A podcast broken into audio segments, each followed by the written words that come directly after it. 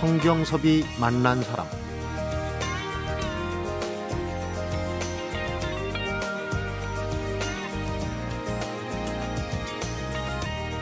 추운 날씨엔 따끈한 국물을 찾게 돼서 포장마차도 잘 될 것 같은데 적당히 추워야지 또 너무 추우면 오히려 장사가 잘 안 된다고 그러네요. 유난히 추웠던 올 겨울에 거리에 붕어빵, 호떡도 많이 팔리겠구나 이런 지리짐작을 했었는데 지금 와서 보면 뭘 몰랐던 생각이라는 느낌입니다. 지레짐작 또 쓸데없는 생각과 말을 아껴야 되겠다. 여유가 있는 이런 주말엔 더 그런 생각을 해보게 됩니다.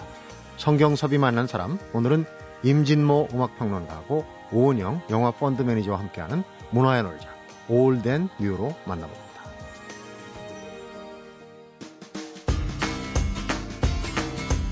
임진모 씨 어서 오십시오. 네, 안녕하세요. 거리 노점상 얘기를 했는데 네. 예전에는 그 뜨끈뜨끈한 군고구마 아버지가 네. 퇴근길에 사오시는 예, 예. 요즘은 채소값도 그렇고 고구마 값이 비싸가지고 아, 그런가요? 구경하기가 네. 힘들다고 그래요. 예전에 군고구마 많이 드셨죠? 아, 그럼요. 저는 뭐 군고구마와 뗄래야 뗄수 없는 인연도 있습니다. 네. 오늘 따끈한 군고구마 같은 네, 예, 네. 추억의 가수. 가수를 말하다 오늘은 음. 전영록 씨. 네, 전영록 씨. 아직도 하면은- 젊은 오빠예요. 그렇습니다. 한 번은 그 전영록 씨랑 카페에서 만나서 얘기를 나눌 기회가 있었는데요. 제가 형이라고 당연히 저보다 위에서 형이라고 했더니 주변 사람들이 다 놀래더라고요. 형 소리를 잘못한 거 아니냐고. 음. 예. 정말 젊어요. 그리고 무엇보다 이제 전현우 씨는 어머니 그리고 딸과 해서 3대가 음악 가족이죠. 아버지도 그러시고. 그렇죠. 네. 뭐 아버지 황희 선생님도 노래를 잘하셨으니까. 음. 백설이 선생 그리고 전영록 그리고 딸 전보람 3대가 음악을 하는 거죠. 그 밑에 딸도 또 뭐 지금 티아라 걸그룹에서 티아라의 바로 전보람입니다. 전보람 밑에 또 그 동생도 한다는 얘기가 네네네 그렇습니다. 있어요. 워낙 또 집안 자체가 한마디로 엔터테인먼트 패밀리 같아요. 네. 다 잘해요. 그러기가 힘든데. 네네. 그 전현우 씨가 옛날 도라이라고 하는 영화에도 시리즈로 출연하고 청춘 영화에 많이 나왔잖아요. 네. 히트곡도 많고. 음. 그래서 한 번은 저한테 그런 얘기 하더라고요. 어머님, 아버님 두 분께 다 효도했다고. 음. 양쪽을 다 닮은.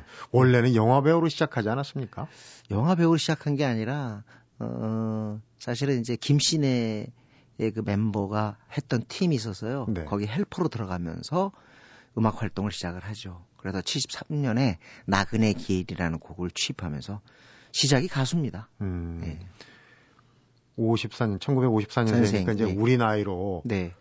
60살. 아직 뭐 환갑은 네. 1년 더 있어야 되는데 그런데 지금도 한때 이제 뭐 잠적했냐 은퇴했냐 한동안 조용한 때가 있었는데 오랜만에 나오신 요즘 그 어, 7080이 노래 프로그램에 나오는 거 보면은 그 배철수 씨 진행하는 네, 네. 더 젊어 보여요.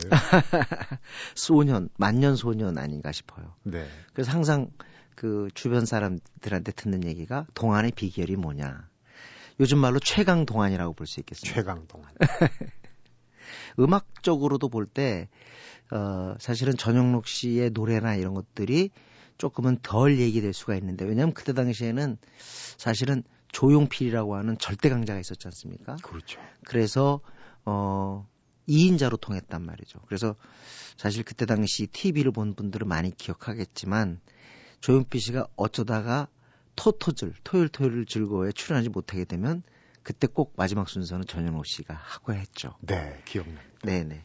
어, 아주 발성이라든가 전체적으로 음악에 대한 깊이가 있는 그런 분입니다. 네. 어떻게 보면 영화에 출연하고 또 운동도 굉장히 잘해서 옛날 명랑 운동회 때 띠뛰기를 진짜 잘했잖아요. 네. 그래가지고 조금은 뭐랄까 음악인으로서의 진지한 그런 이미지 같은 게 없어서 그렇지. 좀 마이너스가 될 수도 있어요. 네네네. 그렇지만 사실은 음악적인 면에서 상당한 그 뭐랄까 어, 기량과 그 다음에 또 사실 그러한 결과물들을 갖다 우리에게 보여준 인물이죠. 작사 작곡도 많이 하고 네네. 후배 가수들한테도 예. 오히려 본인보다 더 좋은 곡들을 많이 줬어요. 그렇게 얘기를 하나요? 근데 어쨌든 어 불티 그대 우나바 전용롤이라는 히트곡 내고 난 다음에 80년대 말에 와서는 상당히 본인 활- 가수 활동을 부진했어요. 네. 그런데 본인이 써줬던 곡을 딴 가수들이 취입해서 대성공을 얻었죠. 예를 들면 이지연이 불렀던 바람아 멈춰다. 네. 또 탤런트 김희애 씨가 불렀던 나를 잊지 말아요. 음. 양수경이 불렀던 사랑은 창밖의 빗물 같아요. 이은하도 있고 김지혜도 있고요. 네. 그런 가수들이 일제히 곡이 터졌어요. 그래서 또 작곡가로서 한 시대를 또 풍미했죠. 음. 그 양수경 씨, 이지현 씨는 지금 어디 갔나 모르겠습니다. 어, 양수경 씨야 뭐 예당 일을 하시고. 네. 네. 뭐 이지현 씨는 뭐 음, 수년 전에 한번 다시 또 국내 귀국해서 네. 그 바람만 멈춰다오 또 이런 노래들이 다시 또 재조명되고 그랬었죠. 네. 히트곡이 그거 말고도 또 있나 하여튼 그 네. 이지현 씨 노래하면 계속 바람만 멈춰다오만 나오는데 아, 예뻤죠. 네. 전영록 씨가 그때 한 얘기 중에 인상적이었던 게 그때 당시 음반 제작자들이 좋은 곡보다는 좀 뜰 수 있는 곡을 많이 찾더라 하는 얘기가 기억이 납니다. 네. 노래 한 곡 듣고 얘기를 계속해야 될 텐데. 사실은 어 나그네 길이라는 곡을 좋아하는 분들도 많았고 사실 데뷔곡이죠. 근데 뜻밖의 요 무렵에 애심이라는 곡을 취입을 했어요. 네. 근데 이 노래가 한마디로 스테디셀러라 할까요?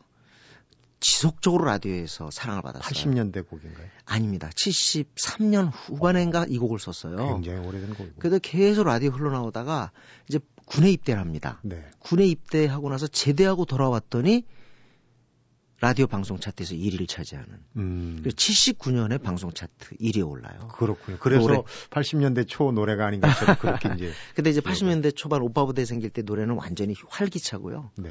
고민을 많이 한 그런 작품들이 많이 나오는데 요때는 아직까지 좀 뭐랄까 로맨틱한 그런 음. 노래들을 많이 불렀죠. 일단 들어보시죠. 네, 애심입니다. 네.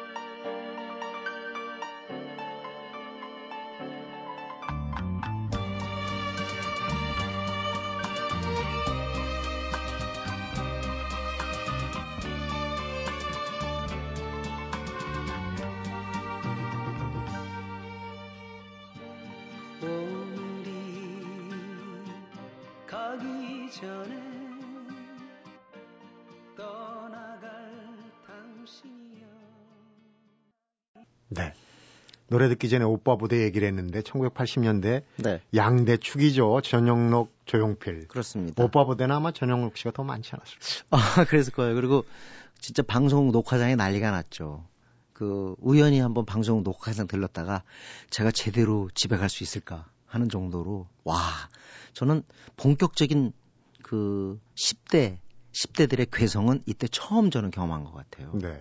그러니까 저는 그 그런 식으로 이렇게 좀 약간은 규정을 하는데 조용필 전용록 이 오빠 부대의 등장은 무슨 얘기냐면은 사실은 그 이전에는 10대들이 티네이저 걸들이라든가 10대들이 음반 시장에 굉장히 소극적으로 임했어요. 네. 근데 이때부터는 적극적인 참여자가 되죠. 주 소비층이 되는 거죠. 네, 주 소비층이 되고 어떻게 보면 10대들이 음악 시장을 갖다가 사실상 리드해가는 음. 그런 것의 시작. 그게 굉장히 큰 의미가 있죠. 네. 10대가 들어온다는 얘기는 그만큼 음반 시장의 덩치 자체가 커진 거거든요. 네. 90년대 와서 이게 본격화 되는데 결국 서태지와 아이들이나 또 신송은 또 김건모 모두가 다 이 80년대에 어, 조용필 전용록이 했던 것에 음. 어, 조금은 신세를 지고 있다 이렇게 볼 수도 있습니다. 네. 네. 또 이제 전영록의 노래 음악이 네. 대단한 게 네. 시대를 앞서간 거 아니에요. 지금도 리메이크 네네. 네. 많이 하고 네. 지금도 네. 팔리고 먹히거든요. 그럼요. 뉴웨이브 댄스도 시도하고 본인도 저 포크에서 헤비메탈 아예 앨범까지 냈는데요. 네. 굉장히 다양한 그러한 그 장르들을 갖다 실험했습니다. 어떻게 보면 우리가 몰라서 그렇지 음악적으로는 굉장히 고민 많이 하고 실험 많이 한 음. 그런 어 사람인데요. 저는 가장 중요한 거는 역시 시대성 이 오빠들 오빠라고 부르면 했던 그때 당시 학생들이 네. 전용록의 노래를 하나의 일종의 뭐랄까요 지표로 삼았다고 할까요? 음. 그러니까 성장 일기가 됐습니다. 그래서 전용록이 사랑은 연필로 쓰세요 하면 정말 연필로 썼다니까요. 그리고 전용록이 종이학 부르니까 종이 종이학을 접었어요. 그때 방송국 완전 종이학 종이학 한마디로 진짜 한마디로 이 꾸러미입니다. 꾸러미. 적었다 하면 천 개씩 적었어요. 아, 천개 정도가 아니라 방송국이 어마어마하게 들어오는데 정말 그때 당시에는 오로지 방송국이 그냥 종이학 일색이었죠. 네. 그리고 뭐 내 사랑 울보 이런 노래들 그대 운하바 때문에 학생들이 로맨틱해져가지고 울기도 하고 그랬어요. 그 시절엔 좀 웃기도 많이 하지만 울기도 해야 돼요, 정서적으로. 네네, 그래요. 음. 네. 그래서 근데, 음, 어떻게 보면 그때 당시 10대들에게 음악 시장이라는 것, 의 어떤 뭐랄까 그 무게 같은 것을 알려주기도 했고 동시에 어떻게 보면 진정한 의미에서 10대가 문화 세대가 되는데 큰 공로를 세웠다고 볼 수도 있겠습니다. 네. 재기해서 네. 뭐새 음반을 낸다 이런 얘기관데 보통 네. 다시 돌아와서 내는 건 네. 옛날에 그 노래들이 너무 팬들한테 각인이 돼 있어갖고 그런 어려움이 있죠. 어, 새로 발표하는 노래들은 음. 팬들이 네. 글쎄 뭐 어, 들어줘야 되겠다 생각하면서도 잘 귀에 안 들어오는 그런 경우가 많은데. 그러니까 이제 그것도 본인의 이미지 그리고 또 우리 또 제작하는 사람 전체적으로 우리 어떤 음악계가 조금은 앞으로 그런 거 신경 써야 될 게, 어, 나이가 들은 분들이 계속 음악 할 수, 음악 활동을 할 수 있는 그런 풍토를 만들어줘야 돼요. 네. 자꾸 옛날 곡에 얽매이게 되면 추억이라는 이름 외에는 효용 가치가 없어요. 그러게요. 사실 전영록 씨가 어느 정도 전설이냐면 92년에 그때 활동 20년 맞았거든요. 그때 이미 헌정 앨범이 있었어요. 음. 그러다 10년이 지나서 30주년 맞았을 때도 또 헌정 앨범이 있어요. 제가 알기로 그때까지 tribute 앨범을 두 장을 받은 사람은 전영록이 처음입니다. 그렇군요. 그만큼 관계가 좋았고 진짜 선배 대접을 받았다는 거죠. 음. 끝으로 마무리하면서 들을 곡 좀 전에도 얘기해서 연필값을 상당히 올린 연필값. 사랑은 연필로 쓰세요. 항상 그 쇼 프로그램에 피날레를 장식했던 그런 곡인데요. 전용록 씨 히트곡 진짜 많습니다. 네. 그때 뭐 사랑은 연필로 쓰세요. 불티 빼놓을 수 없고. 네. 전용롤, 전용롤. 전용롤은 전용록하고 비슷하죠. 실제로 옆에서 저런 놈 했는데 저런 놈 저런 놈 해가지고 그 저런 놈을 듣고서 전용롤 썼다는 거 아니에요. 음. 전용록도 있고 그대우나봐 정말 히트곡이 많습니다. 네. 그 중에서 사랑한 연필로 쓰세요. 들으면서 네. 오늘 마무리하겠습니다. 임진모 씨 수고했습니다. 네, 고맙습니다.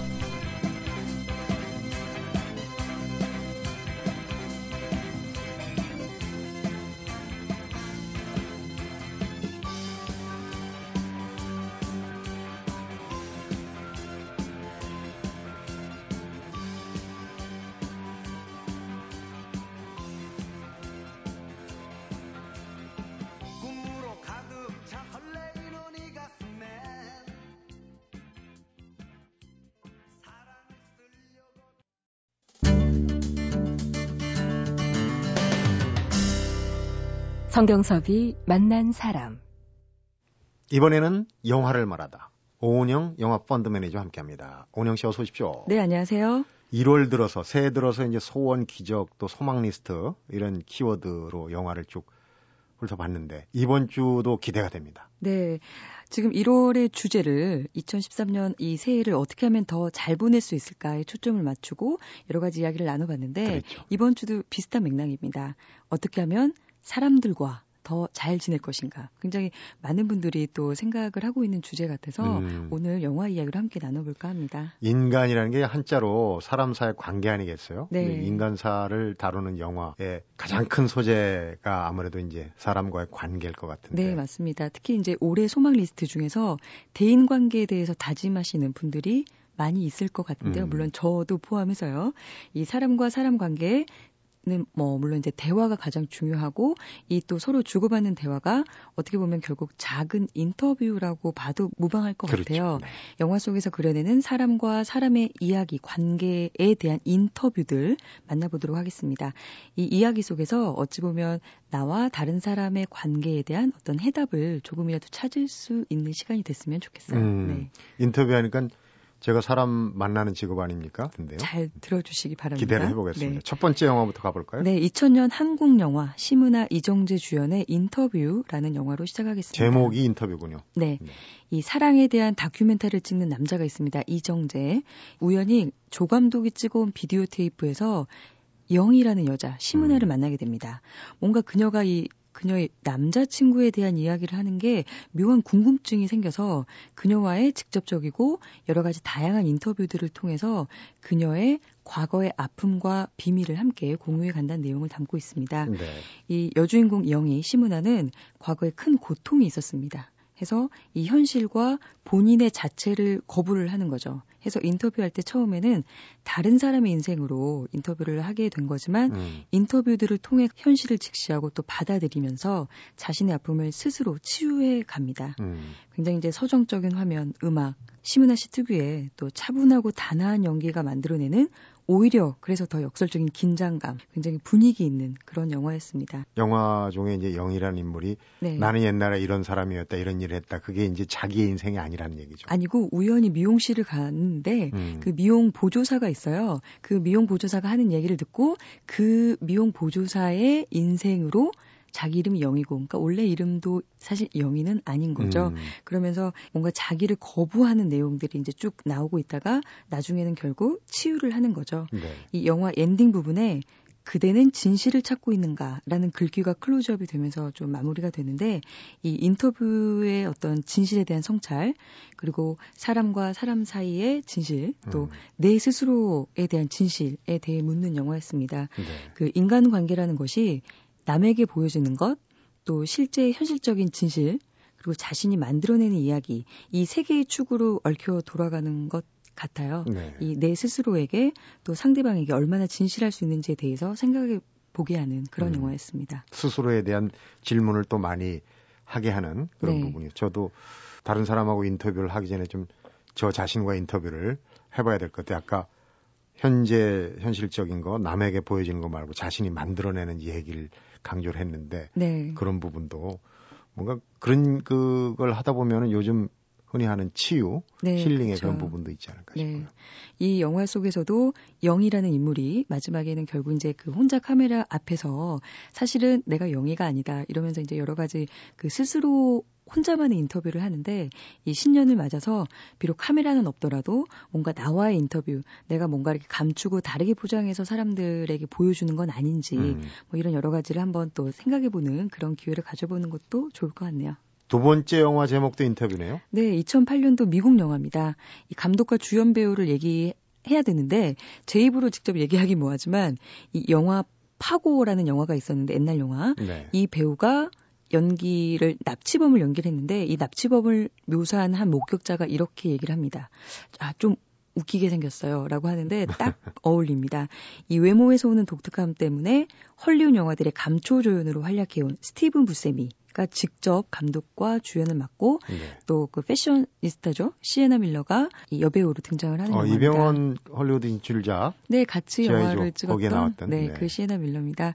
이 엔터테인먼트 분야, 분야를 무시하는 콧대 높은 정치부 기자 스티븐 부세미가 우연히 의도치 않게 이 뭔가 머리는 좀 비어 보이고 인기만 즐기는 것처럼 보이는 이 B급 공포영화 여주인공 시에나 밀러를 인터뷰해 가는 내용이에요. 네. 워낙 너무나 다른 상황과 가치관을 가진 두 사람이 만나서 서로에 대한 오해와 편견이 굉장히 많이 있습니다. 그러면서 서로 비난하고 싸우지만 인터뷰가 진행이 될수록 서로 솔직해지는 듯 하지만 결국 서로 믿지 못하고 또 서로의 어떤 약점이나 장점을 이용해서 자신이 원하는 바를 이루면서 생각지 못한 반전을 주고 끝나는 영화인데 네. 아, 이 영화를 보면서 결국은 사람과 사람 사이는 끝까지 긴장을 늦추면 안 되는가 이런 좀 쓸쓸한 마음이 드는 그런 영화였습니다. 인터뷰만 가지고 기승전결을 꾸며가는 거네요. 그러니까. 네. 이 영화에 딱그 두 명의 배우만 나옵니다. 그래서 마치 연극을 보는 것 같은데 이 서로 다른 두 명이 만나서 어떠한 과정을 거치고 어떠한 관계가 되어가는지 또 사람과 사람이 만나게 될 때 어떤 것들이 오가는지 뭐 예를 들면 위선이나 유혹이나 뭐 또 달랬다가 자기 고백을 하기도 하고 이런 모습들이 굉장히 디테일하면서도 쿨하게 말 그대로 음. 쿨하게 다 보여지는 영화입니다. 그래서 이 영화를 보시면 뭔가 사람 관계에 대해서 생각을 해볼 수 있고 또 뭐 단 하나의 뭐 노하우나 음. 팁을 건질 수도 있는 그런 영화라는 생각이 들어요. 혹시라도 대인 관계 특히 일대일 관계에서 어떻게 이 끌어나가야 될지 고민이 많으신 분들은 이 영화 보면 참 배울 점이 있을 네, 것 같아요. 조금 도움이 되실 것 같은 그런 생각이 들었습니다. 네. 인터뷰라는 키워드의 세 번째 마지막 영화 어떤 겁니까? 네, 작년에 조금 작게 개봉했는데 영화판이라는 한국 다큐멘터리 영화입니다. 아, 다큐군요. 네. 이 영화의 핵심은 제목처럼 판입니다. 그러니까 왜 음, 판 깔아주니 정작 못하네 뭐 이런 얘기처럼 네. 이 판이란 게 사람 사이에서도 굉장히 중요한 것 같습니다. 이 감독과 배우들에게 속 시원하게 이야기할 수 있는 판을 깔아주고 보통의 인터뷰와는 다르게 그냥 마음을 확 놓고 솔직하게 이야기할 수 있는 판이니 마음껏 이야기해라 라고 하면서 이 인터뷰 이가 이 여러 가지 뭐 이야기들을 끌어내는 내용을 담고 있는데 네. 각기 다른 입장에 있는 영화인들이 서로를 향해서 그 신랄한 비판을 던지는 점이 흥미롭습니다. 음. 다큐멘터리라 뭐 할 말을 좀 자제하고 그런 부분은 없습니까? 없죠. 네, 어. 예를 들면 감독과 배우들이 어떤 제작자들의 어떤 자본 중심적인 면을 굉장히 신랄하게 비판을 하고 또 감독은 배우들의 어떤 솔직하지 못한 또 부족한 연기 이런 음. 것들을 꼬집고 또 배우들은 감독들의 어떤 권위 의식에 대한 횡포를 꼬집습니다. 영화를 보면서 아 저렇게까지 얘기해도 나중에 다시들 일할 수 있나 이런 생각이 들 정도로 뒤탈 없을까? 네, 굉장히 소위 그 behind story를 보여주는 점이 좀 신선했습니다. 어떤 분들이 나옵니까? 아, 네, 임권택 감독님, 뭐 강재규, 임상수, 박찬욱, 봉준호, 뭐 이런 감독들 다 네. 나오시고요. 안성기, 박중훈, 송강호, 설경구, 최민식, 강수연, 김혜수 등등 음. 이 정말 그 진솔한 수다판 위에 올라와 있습니다. 네, 이런 분들은 뭐 신랄하게 얘기를 해도 어떻게 할 수 없는 그런 분들이네요, 보니까. 네, 보통 영화 속에서 그 배우로서만 보다가 네, 영화 속에서 이렇게 진, 그, 영화 배우로서 어떤 연기를 하는 모습만 보다가 진짜 영화 배우로서 또 감독으로서 여러 가지 생각들을 직접적으로 이렇게 거침없이 얘기하는 게 굉장히 신선한 영화였고요. 네. 일반적인 뭐 영화 보는 재미, 드라마가 없기 때문에 그런 재미는 없지만 뭔가 이렇게 사람들이 일반적으로 보여지는 것, 또 이렇게 진솔하게 얘기를 해볼 때 또 달라 보이는구나, 이런 새로움을 경험해보는 재미도 있었던 영화입니다. 네. 우리가 흔히 하는 뒷담화가 아니기 때문에 더 네, 신선한 네. 수도 있는 그런 어, 지금 문득 생각이 났는데요. 그 모 서점 건물 외벽에 한때 이런 플랜카드가 붙어 있었던 것 같아요. 한 사람이 걸어오는 건 실로 대단한 일이다. 그 사람의 인생이 걸어 오는 것이기 때문이다. 음. 저는 참 인상 깊었는데 이 각각이 살아낸 십수년 또 수십 년의 인생 또 그 이야기 뭐 감정들 추억들 정말 실로 어마어마하잖아요. 나이 든 분들 한 분은 뭐 박물관이라고 네, 표현하지 그렇죠. 않습니까? 네. 그런 이 어마어마한 이야기를 가지고 사는 우리들이 이 상대방의 이야기에서도 어, 관심을 더 기울일 때 올해 훨씬 더 이제 사람 관계도 따뜻해지고 어, 뭔가 더 잘 풀리는 그런 한 해가 되지 않을까 싶고요. 그러네. 이 프로그램이 또 바로 그런 프로그램이기 때문에 여기서 이렇게 영화 이야기 함께 하는 게 연초에 더 기쁘다는 생각이 또 새삼 드네요. 저도 원영 씨가 영화를 재미있게 의미 있게 팍팍 짚어주니까 참 네. 제가 진행하면서도 좀 기다려지는 시간입니다. 네. 아, 서로... 개봉작도 네. 기대가 되는데요. 네, 잭 리처라는 미국 액션 블록버스터 먼저 소개해드리겠습니다. 이 영화 소개에 앞서서 다른 영화 이야기 좀 잠깐 해야 될 것 같은데 네. 이 케빈 스페이시가 카이저 소제라는 인물을 얘기하다가 마지막에 엄청난 반전을 주면서 관객들을 이 충격에 몰아놨 몰아넣었던 영화가 있습니다. 유주얼 서스펙트라는 네. 영화가 있는데 이 영화의 작가가 이번 이 잭 리처의 직접 감독을 맡았습니다. 어. 여기에 미션 임파서블 제작진이 붙고 또 이 베스트셀러인 리 차일드의 잭 리처 시리즈를 원작을 하고 있기 때문에 그야말로 패키지는 전형적인 헐리우드 액션 블록버스터에 굉장히 걸맞아 보입니다. 네. 그리고 뭐 요란한 car racing scene이나 뭐 CG 와이어 액션에 더해서 주로 이 팔꿈치와 무릎만 이용하는 어떤 강한 이 스페인 전통 무술이라고 하는데 이 케이시 무술이 굉장히 좀 정신을 쏙 빼놓을 정도로 음. 화려하게 그려지고 있어서 시각적이고 좀 감성적인 자극을 주기에는 굉장히 충분한 영화로 보입니다. 이 잭 리처 역을 맡은 톰 크루즈, 톰 아저씨라고 부르던데. 네, 얼마 전에 또 내한해서 저희 뭐 우리나라에 대한 어떤 사랑을 또 한껏 발사해주고 갔는데 네.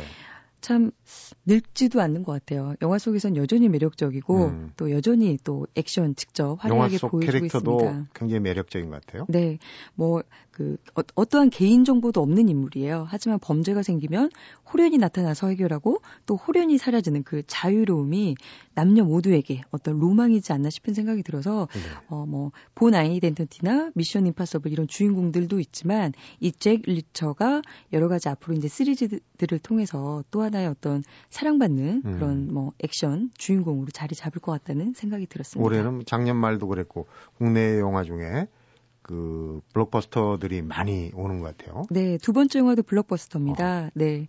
2004년 동남아시아를 덮친 쓰나미 기억 하실 것 같아요. 네.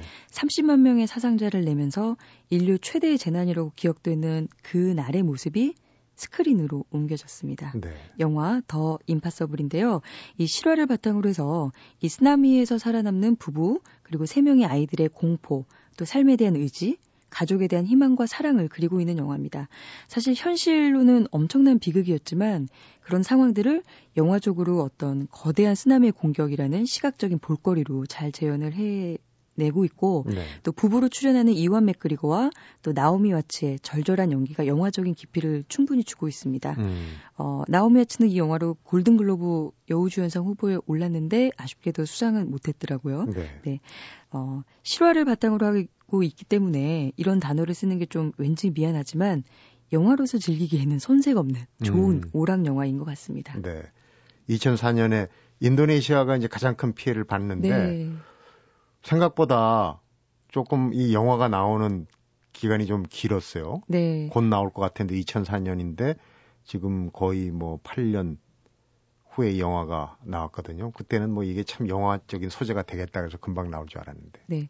지금 이 더 임파서블 외에도 여러 가지 이런 쓰나미를 주제로 한 영화들이 그 사이에 뭐 한두 편이 나왔는데 네. 좀 워낙 그 작품성에 있어서는 썩 좋지 않아서 음. 좀 조용하게 묻어간 것 같습니다. 하지만 더 임파서블은 그 쓰나미에 대해서 여러 가지 주제 그리고 배우들 그리고 볼거리적인 면에서 좀 가장 잘 구현해낸 그런 음. 영화가 아닌가 싶습니다. 네. 네. 새해에는 또 이런 블록버스터 스케일이 큰 영화들이 오히려 그 새 정서에 좀 맞는 부분도 있을 수 있어요. 네, 아무래도 그 연초에는 좀 큰 영화들이 한꺼번에 또 나올 뿐더러 그 많은 분들이 조금 이렇게 그 자극적인 영화를 그 보시면서 음. 또 많은 거를 즐기기를 원하시는 시기인 것 같아요. 연초 네. 또 여름 이런 부분들이 가장 또 이런 블록버스터 영화들을 음. 만나볼 수 있는 시즌인 것 같습니다. 올해는 나한테도 이런 큰 뭔가가 좋은 일이 뭔가가, 생겼으면 네. 네. 영화를 보면서도 감동의 쓰나미도 느낄 수 있는 그런 영화가 될 것 같습니다. 영화 소개 재밌게 잘 들었습니다. 네, 고맙습니다.